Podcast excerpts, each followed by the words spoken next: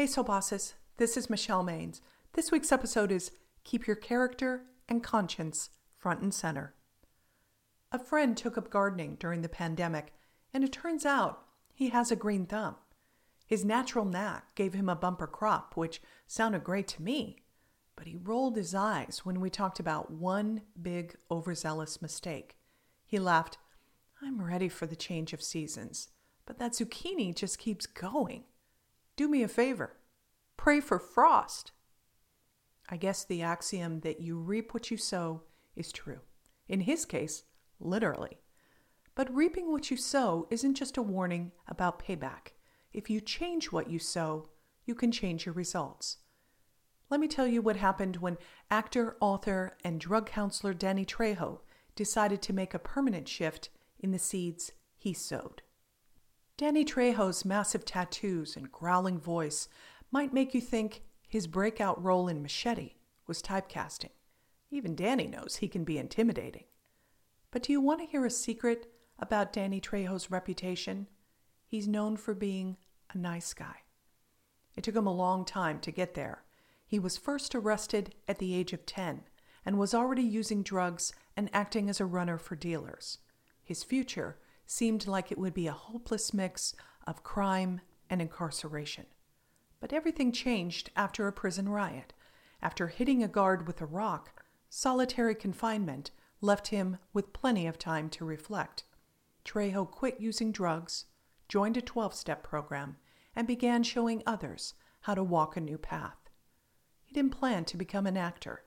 His sudden break came after an emergency call to come to a movie set to help someone struggling with addiction.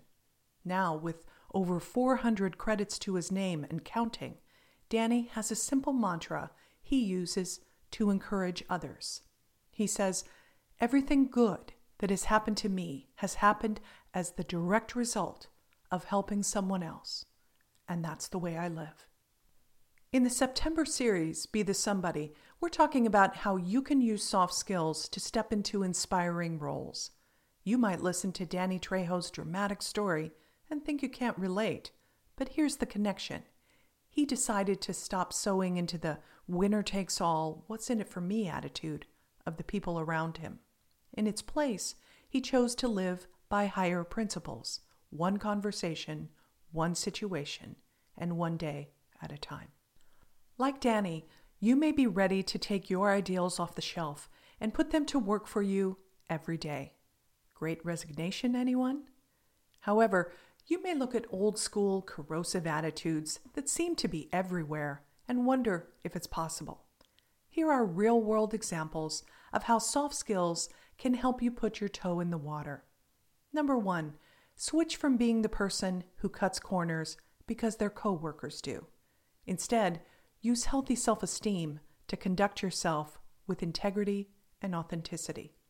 Number two, reject the temptation to shut down uncomfortable conversations through force.